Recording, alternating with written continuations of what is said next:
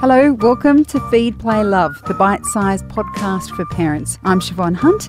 This is a show all about parenting. I speak to experts and carers about everything from fussy eating, toddler behaviour, sleep, and more.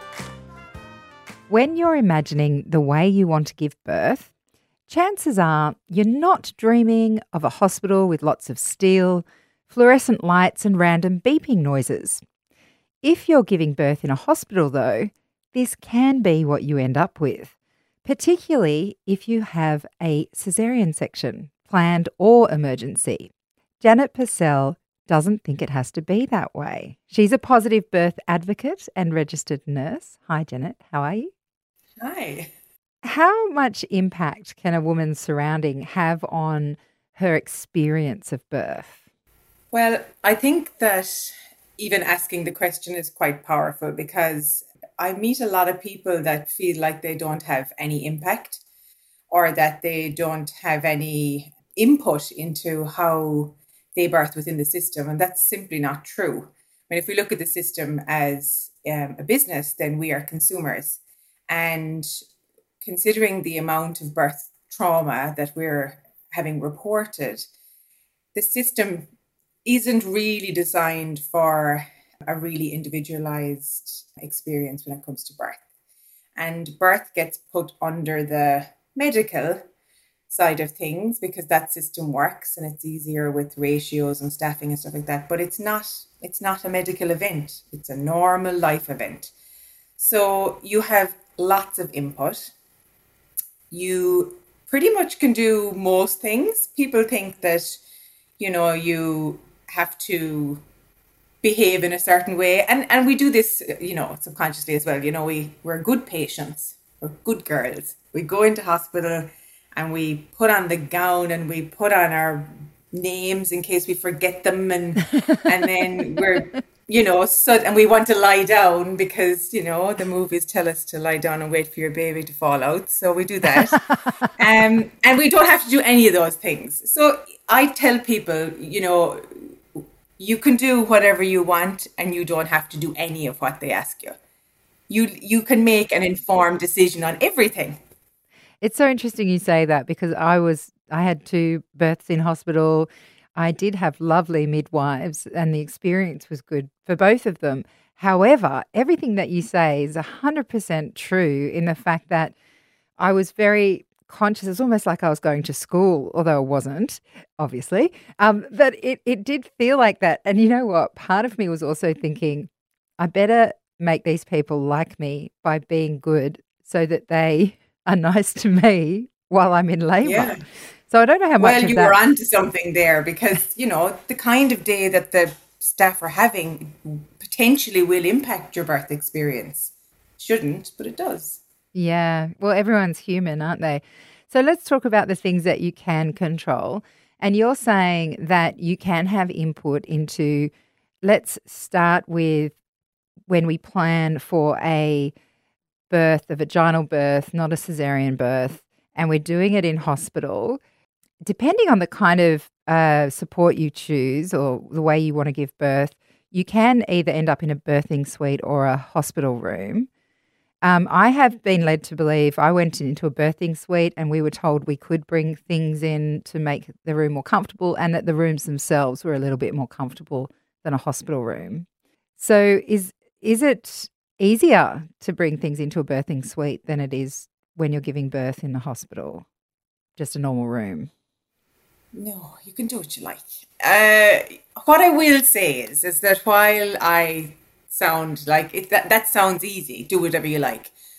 Um, you do need to be mindful, and I will say this because I am a nurse myself. So I, and I've worked in all areas of nursing. So I kind of, just like in aged care and in palliative care, we try and replicate a comfortable, safe, and you know homely environment because that's where we feel safest. That's where we heal and recover. So we make those efforts for those other parts of nursing and those other you know areas of life, and birth should be no different. So what you'll find is, is that a purpose-built birthing unit looks kind of more like a hotel room than it does, um, you know, like a theatre And, and that's because the research tells us that women who birth in a home like environment ha- are more likely to have a positive outcome. They're less likely to have any unnecessary interventions. The uptake of breastfeeding is higher on women that birth in homely environments.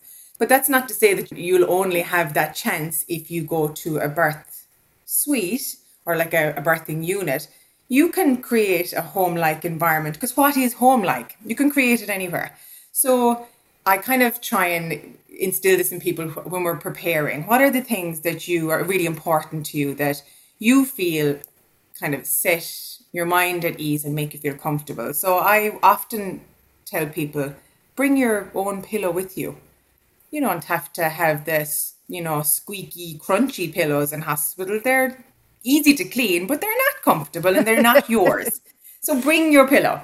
Um, I often recommend bringing a different color pillow so it doesn't get chucked in the laundry and you'll never see it again. But bring your pillow. Bring like a, a light throw blanket.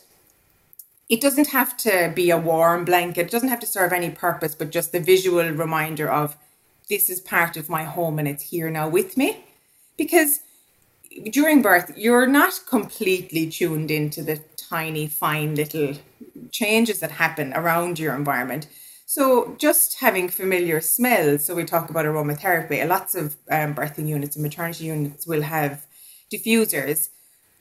I don't take that chance. I bring my diffuser with me. You know, like I don't need you to be poking around in a cupboard looking for it. This is my diffuser, so I have it with me. Because one of the things that we tend to do in birth anyway is create a nest. So I'll often find women will end up in a corner somewhere, maybe facing the corner and that's where we feel most comfortable because the space is secure. You don't have to, I mean, think about your, you know, your ancient brain. You don't have to watch out for predators if you're in a corner. You know that you're safe. So that's why the bathroom ends up being a really common place to have a baby because it's the smallest room in the house and you can close the door and be in the dark. So that's when you're everything's going to plan and you're still on path to have a vaginal birth, but of course, we all know that it doesn't always work out that way. If you have an emergency cesarean, that can be quite confronting and frightening for women, at least the ones that I have spoken to. Do you have any tips on how we can make our environment more comfortable in that place, including the people who are involved in our care during that process? Yeah, absolutely. So um, I have a background in theatre and uh, not the arts, the operating theatre. And I was talking to a girlfriend of mine who she is also a theatre nurse. And I've spoken to a couple of obstetricians about this as well, because I think this is really important. So, first of all, I'll start with saying that while birth is not predictable, I do think it's important to plan if your plan A turns into plan B or C. Because in order to make informed decisions, you really need to know what kind of decisions you'll be required to make. So I'll then take out the emergencies, the true emergencies. So a true emergency cesarean is where there is a sudden change in the condition of the mother or the baby and there is no time for a spinal anesthetic or for an epidural. Those mothers will be as quickly as possible put to sleep under a general anesthetic. They won't be aware of when their baby is born, and I and I do consider cesarean birth as birth, so they won't be aware of that. And then you can imagine what it would be like post-operatively, waking up. You're kind of you've got a bit of drugs on board. You know, you have that area of fuzziness. So for those women, while while they have very much need need to surrender to being cared for by people for their sake and the and the health of their baby, there are still ways that we can reduce the impact of this. I would always recommend planning these things because you just want to make it easier for your birth partner too because they don't want to be feel like they're making 100% of this decision as well. So I think in an emergency, you'll be literally down in theatre within minutes. So in that case, somebody can take pictures for you. So it might be as simple as handing over a phone and saying, you hand it to the midwife, say, Can you give this to the anaesthetist to take some pictures? Because once you're asleep, that's kind of when the cesarean, the operation part starts. So, but once there's, it starts to settle down then after that. So you can have some pictures. Um, you can ask for things like skin to skin with your birth partner or be it your husband or whoever is with you while you're recovering and waking up. You can ask for the baby to be placed cheek to cheek with you initially so that baby knows you're there when they come out. You wouldn't be awake for this, but I think it's still important it happens. All of those things can actually connect you back. While I'm not saying that this would reduce trauma to a way that you would deem it not traumatic. It, will still be traumatic, but it might, when you're ready, help you piece pieces back together of your story. And um, yeah, there's there's still ways you can have some input in that, even under general anesthetic. So that's our category ones. There, there's not a lot of wiggle room there. So putting those ladies aside, now we're talking about the category two. So category two cesarean isn't really a we gotta do this now, more of a we're gonna plan to do this soon. So depending on, of course, the health of mom and baby, um, the timelines are a little bit variable on here. So say for example, if a mother had um, been labor, laboring for quite a long time, they had reached a stage where you know the condition was the same for a long time mom was getting tired and maybe there was a discussion around these are our options. Maybe, and then mom chose, well, I, I really don't think that I want to do much more of this. Can we do a cesarean? So, in that case, there's still a lot of ways that you can be uh, very much safe and supported within a, um, even though it was unplanned to begin with, um, very much safe and supported. So, in those cases, because they're not quite the emergency, it's likely that a birth photographer would be allowed in with you. I'd suggest checking that out in advance because theatres do try and they're very choosy about who they let in, and it makes perfect sense. Um, your birth partner will be there, so they can take photographs, or the anaesthetist can take photographs. I feel like the anaesthetist gets a lot of jobs, but I used to be an anaesthetic assistant. I know how much work it is, so they can take some pictures. so in and I suppose once we we're heading down to you know theatre, it's really good if you had a document ready. Like these are the things we want. I'm not saying you'll get them, but I think it's good to ask for them because if the only thing it did was make people aware in the room that actually women want more, I think that can actually over time change culture too around birthing, um, cesarean birthing. So you can choose things like no talking. Like if you just want to get in the zone and listen and wait for to hear your baby cry, you can say no talking. Now, there'll have to be a bit of communication between the team because obviously they have to ask for instruments and things like that. But you can do that. If you wanted to include like something like aromatherapy, you can't bring your diffuser, but you could have some um, essential oils on a tissue or put them on your pulse points. If you, for example, were using birth affirmations, I personally like birth affirmations that encompass all kinds of birthing. So I don't really make it specific too often. You can still use birthing affirmations when you're having a your IV cannula put in or when you're having an epidural, you can use like a birthing comb to trick that pain gateway theory into, you know, making you more comfortable for that.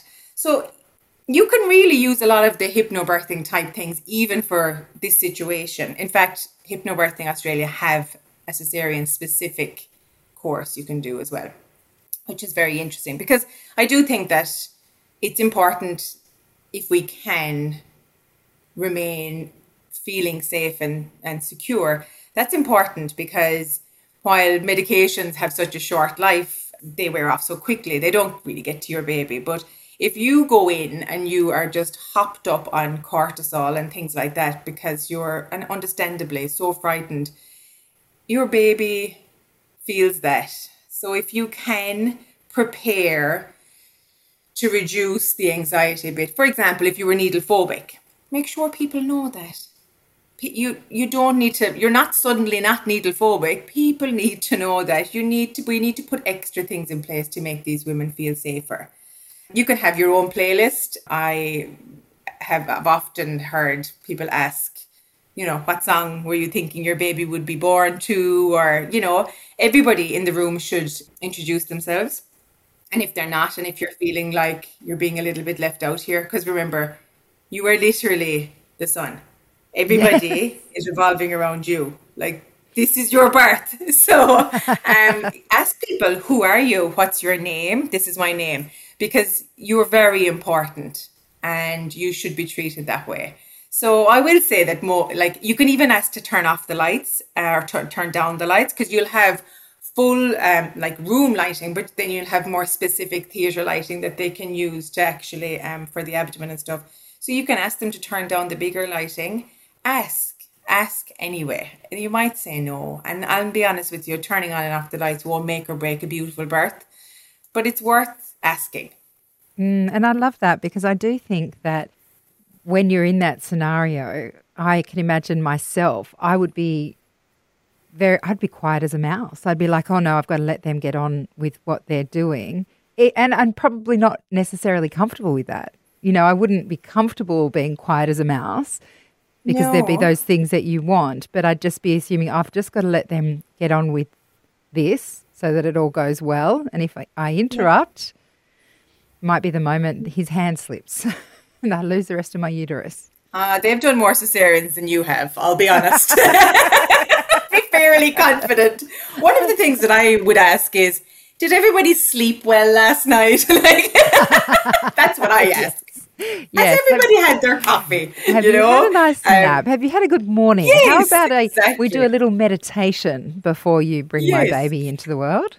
And you know, some people want to know what's happening. Like I I kind of know what's happening. So I would know where we were up to. But some people want to know. So they'll want to know things like, oh, okay, we're just putting down the sterile drapes now. And the next thing we're going to do is, is we're going to expose your tummy and we're getting ready to meet your baby. And now we're just getting. Some people want that script, that they find that grounding and informative and they want to know. Some people don't want to know that. So you may find quite the opposite that you're in there and, you know, the obstetrician may be saying something like, okay, and I'm just going to make an incision now, and it absolutely blows your mind. And it's okay to say, I actually don't want to know. like, tell me when my baby's out, and then I'll get ready. like, and that's okay too, because yeah. not all of us enjoy that kind of detail. No, I'm definitely someone who does not want to know. So tell me, if it's a planned cesarean, are there requests you can make or ways the cesarean can be conducted that make it potentially a more gentle birth. So I've heard the phrase a gentle cesarean, and I have no idea what that means. Well, um, yeah, you're, you're, there absolutely is. Now, what I will say with total honesty, if you have a private obstetrician and a birthing in a private hospital, you're more likely to have success on this one because the public system I mean, they're running on smell of an oily rag. Like they really, it's it's about money and it's about staffing and numbers. In saying that, if you give context to the importance of these things, like for example, if a first birth was very traumatic for you, and being actively involved in this birth, however it may happen, is integral to you, people should know that. You make sure it's written all over your notes. And and I think people give your kind of your request more weight. So there's two terms in kind of women centered cesareans that you'll hear. One is gentle cesarean and one is mother assisted cesarean. So a gentle cesarean, you've probably seen it around, is where they make the incision um, in the abdomen. Um, they go down through the layers and then there's the baby. And then they'll, because in this case, I suppose often when you see like a, um, a gentle cesarean, the uterus will actually be contracting because the mother will have been in labor. So there's still contractions happening. So um, a gentle cesarean is generally where the head is just shown out through the, the abdomen. So the head is out, and then they kind of let the contractions of the uterus or the movements of the baby guide the baby out. So ah. you see there's no rush, it'll often be very quiet. So what they're intending on doing is kind of slowing the transition of womb to world, really. Because, you know, when a baby's passing down through a pelvis, I mean, it's not a couple of seconds of a journey, it's a bit. Um, and we wish yeah, it was. So that's what, yeah, yeah, yeah. It's definitely a journey. Um, so that's kind of more the the kind of entrance into the world that people would be hoping would be more of a gentle kind of introduction to the world.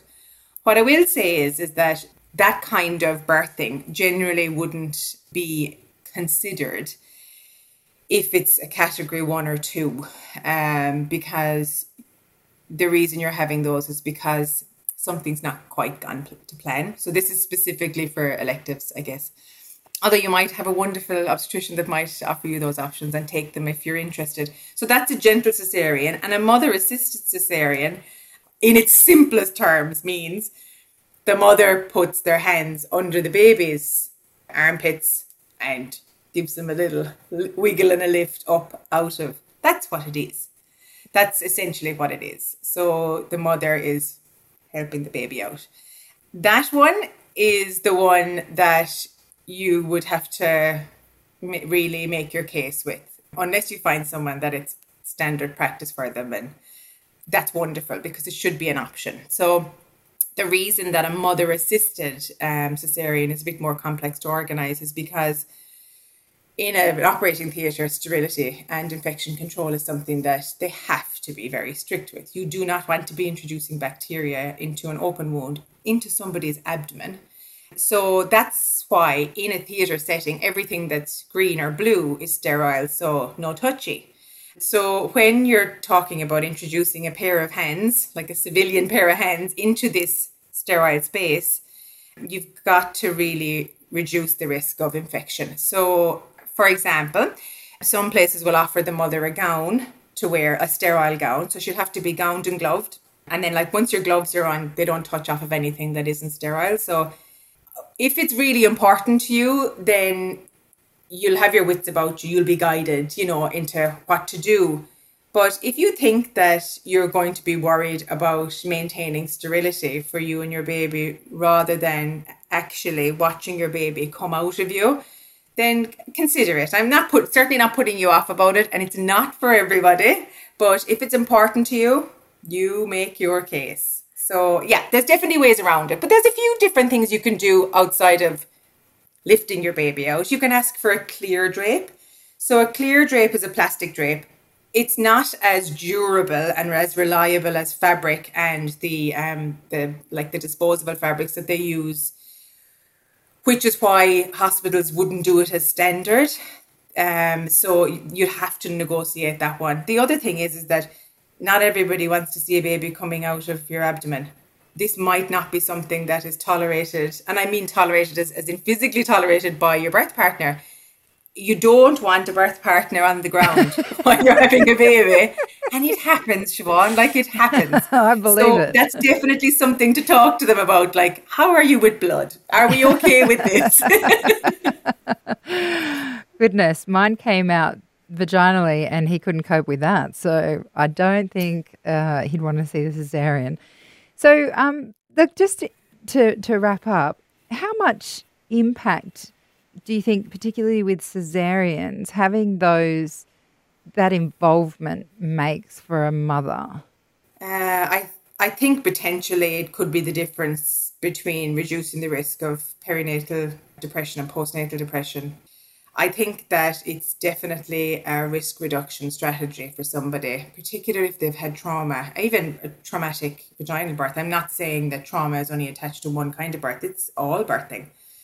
I think if you're someone that wants to feel involved, you won't often be invited to be involved in the system. And it's not because they necessarily don't want you involved, it's just that the system's designed to get to the end result without much involvement on your part. It's designed that way. And that's actually makes me very sad when I say that.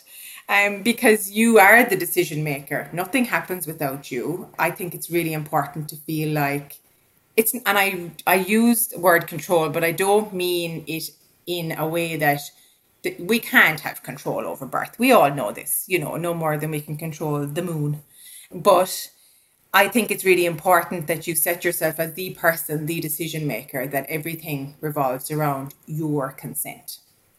Um, and if you find that you're asking for things that are not being, that there's no collaboration involved, that there is absolutely no wiggle room, you don't have to stay there. Like you don't have to stay there. You there are many, many places that you can birth and there are many, many people you can birth with. And if you don't feel like you're being supported and that you don't feel like you're safe, then you need to change providers.